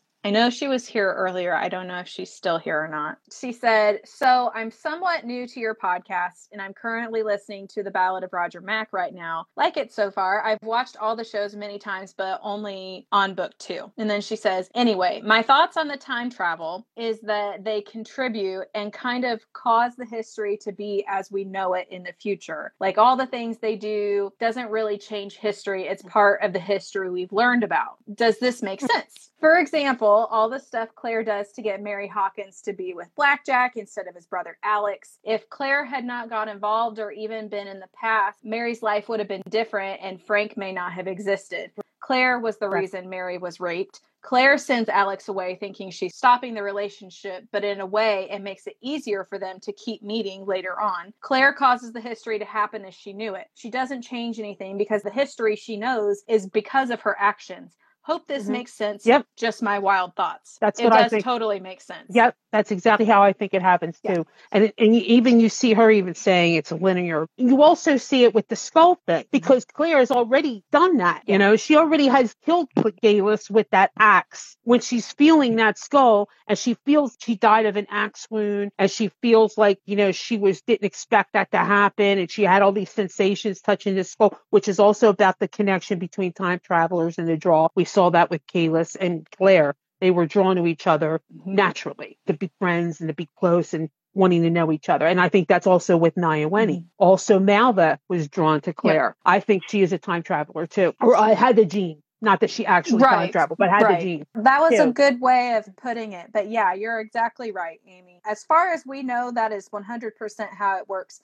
The only time that you really see with trying to change history, Diana has said you can't change something that is dependent on multiple people's decisions, like a battle or something like that. Like if you have the decisions of a hundred people that go into making this thing happen, you're not going to be able to impact that, but you can impact the th- that are within your sphere. Like Mhm. you can control whether somebody plants potatoes or to Right. survive a famine, that kind of stuff. But you can't control the bigger grand scheme historical things. And then that kind of ties into what I was saying earlier about how time travelers may have a smaller impact on something bigger in history and and particularly in times of violence and things like that. But I think that those things, I believe they always had that impact. Right. That was always the case. Like it didn't change it. It basically was always there. Even with the potato thing, I believe they already planted the potatoes because she already had told them to do that, you know. But in Yeah. doing that, she did it because she was protecting them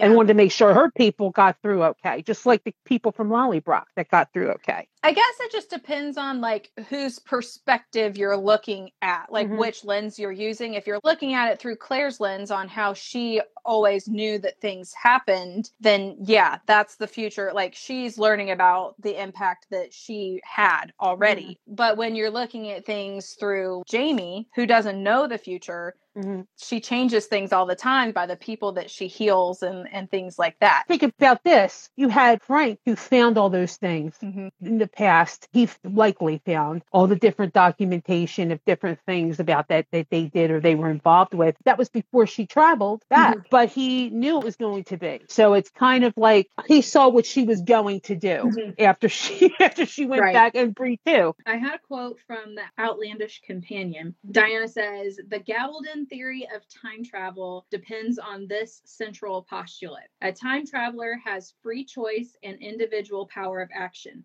However, he or she has no more power of action than is allowed by the traveler's personal circumstances. A necessary corollary to this postulate does not deal with time travel at all, but only with the observed nature of historical events.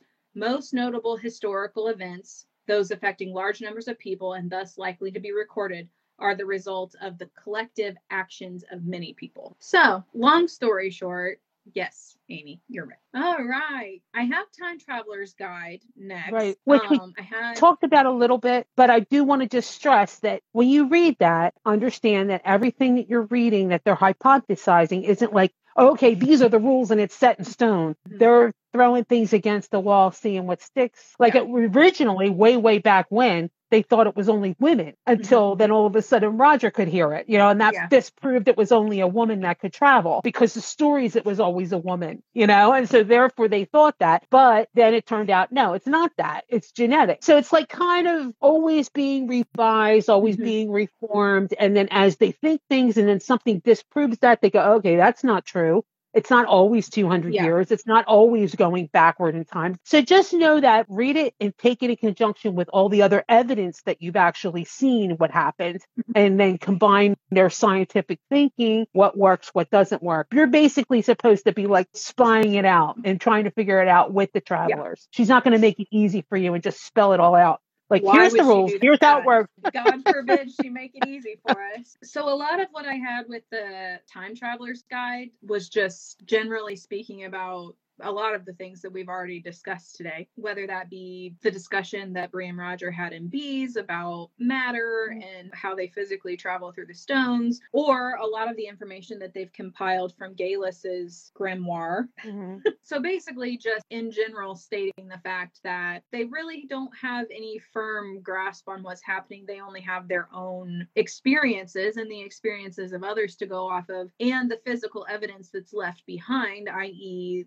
the standing stones, the dead bodies, you know, what they're experiencing as far as ley lines and what have you. So I do like the idea of the time traveler guide. Like, I get that in a character way, like, it makes sense to have a written record of things because They would have liked to had some Well, kind of guide to look at, you know. Yeah. They figure, hey, you know, yeah, and you think about like what what happens three generations from now, like five generations from now, when that knowledge is a lot of knowledge is lost if you just rely on oral transmission to have that down for posterity, if nothing else. Like, this is what we know. Although I do wonder what happened to the time traveler guide. There's a lot of things that are physical evidence. That could be another whole show in itself is what are the physical elements that we see that are left behind, like Brianna's paintings, mm-hmm. different things that could be found to indicate things. Did you want me to read this quote? You have this next quote from Diana? You can if you want to. Question was if Geillis went through the stones in 1968 for the first time, how is it that she was there before Claire? And Diana answers, we don't know yet everything there is to know about the intricacies of time travel, though I imagine we'll find out more as Claire, Roger, and Brianna put their heads together and compare experiences and make deductions. This was written before B, so she, that's what she's talking about. Remember that Gillian Edgars used a blood sacrifice when going through the door for the first time. It may have been that she was right about this giving her power and thus traveled farther, or the sacrifice may have been irrelevant, but some other factor was operating. So that was from the companion. Whatever information you're getting, it's not any more reliable than the next person. Just because Geillis mm-hmm. is saying that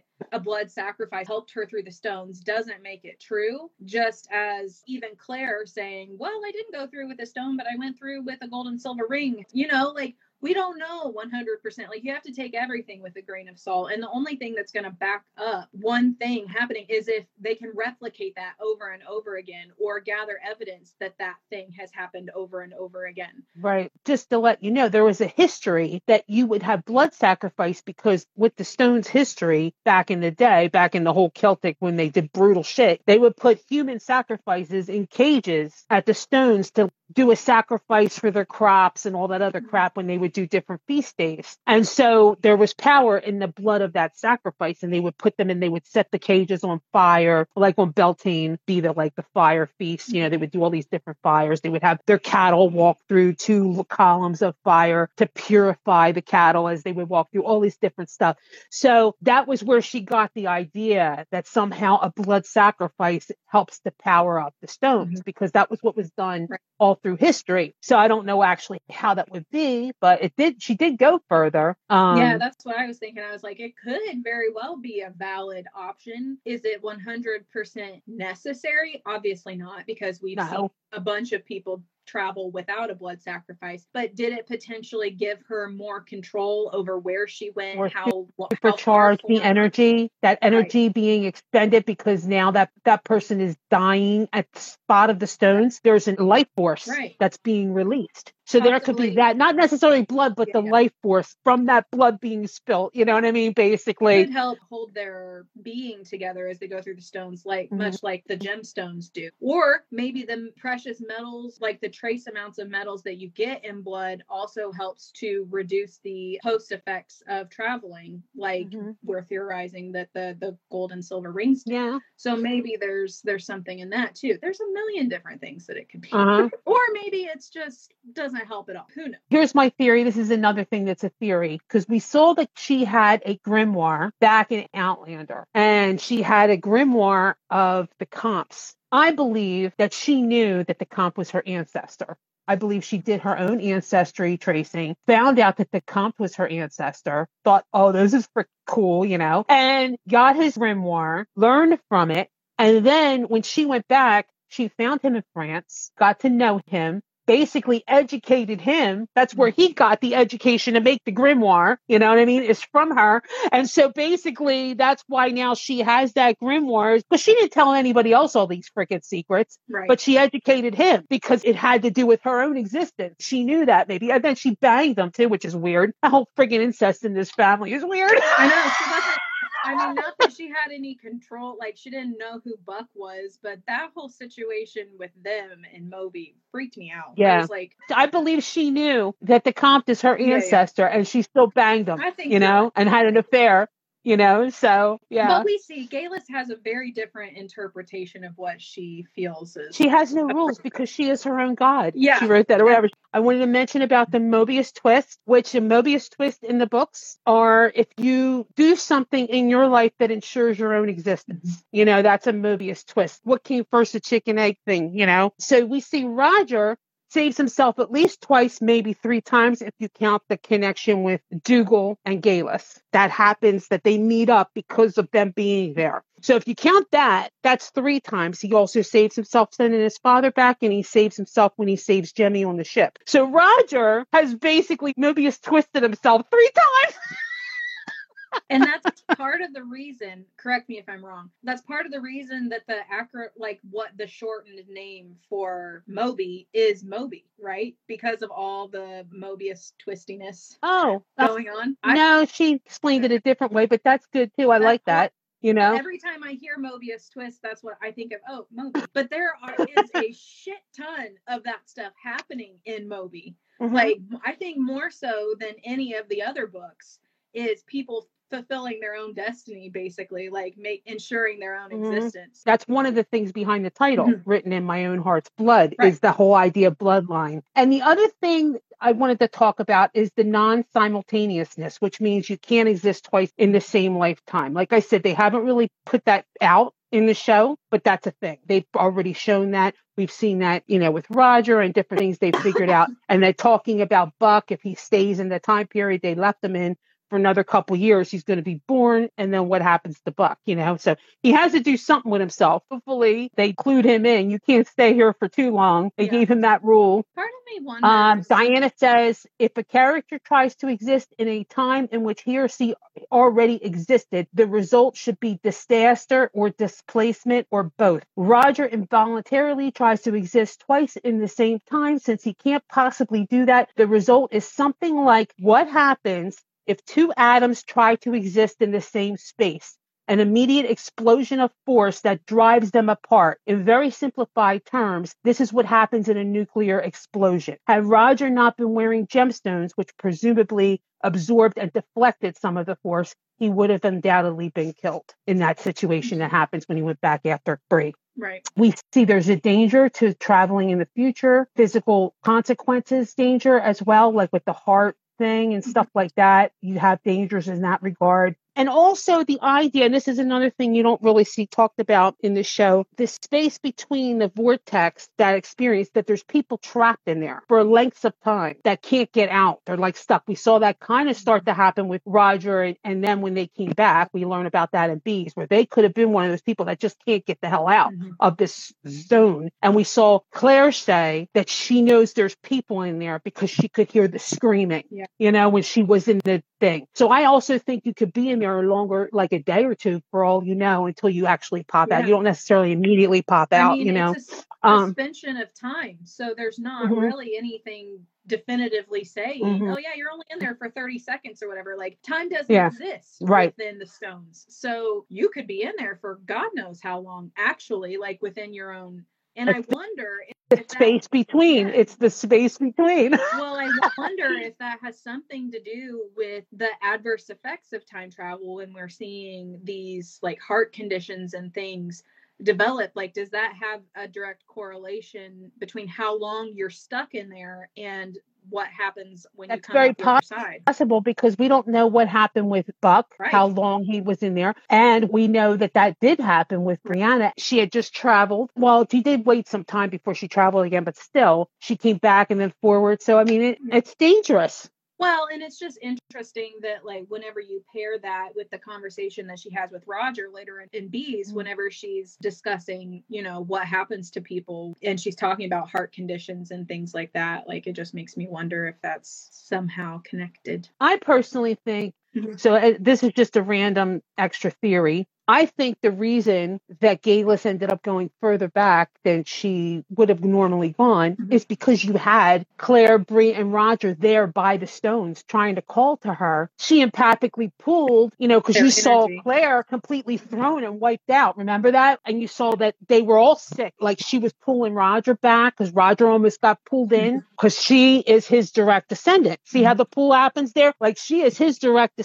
So he felt that very badly when she went through. You know, it hit him really worse than anyone. And then also Claire, she got thrown for and was passed out the longest. Yeah. I think their genetic energy being nearby helped propel her further. That's what I think. It's very possible. All right, we've concluded my I think we've uh, kicked this subject to the curb. Got this. We're kicking Droughtlander the curbs, what's happening. And I will share this with you because I had this thought the other day. Speaking of Droughtlander, this is my theory. I have no behind the scenes information or unnamed sources. this is just me.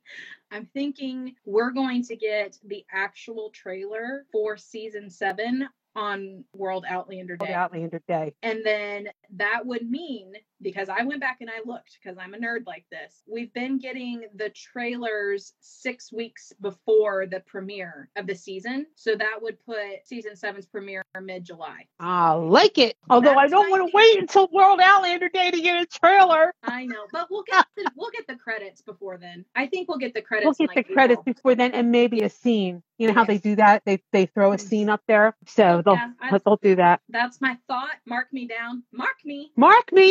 Happen. Alrighty, guys. Well, next week, like I said, I'm finally getting around to dropping the recorded version of my teaser trailer talk. And then two weeks from that is when I start my Men in Kilt slash Clanlands extravaganza. So make sure to tune in for that. Hopefully, you guys enjoyed this and maybe learned a, had a couple new ideas thrown your way, right? Yes. Hopefully, you enjoyed our musings and our sleuthing as we went through and dug through and found. also, if anyone is interested, I am doing on the Outlandercast Clan Book Club is where I do my book studies, piecing things out, you know. So amazing the connections you make whenever you're like doing some of this stuff outside of your study, and then you're like, hmm. yeah, it's so funny. It's almost like it's like a shaking up a bunch of things and then you drop like the you know like the little pickup sticks or whatever on the thing and then you start to see things next to other things that you didn't see before it's because i'm doing like a few different things at the same time. So i start to line up things that i didn't really put together before because i didn't see them in close proximity you know what i mean? It's the sheet um, so. count it on the hide and see what happens and just like that, we have wrapped up the 100th episode of the Sassenach Files.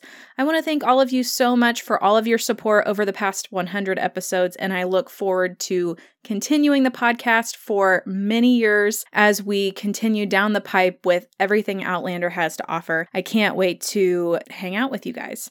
And with all of that, you guys stay safe out there and look for my season 7 teaser trailer episode coming soon.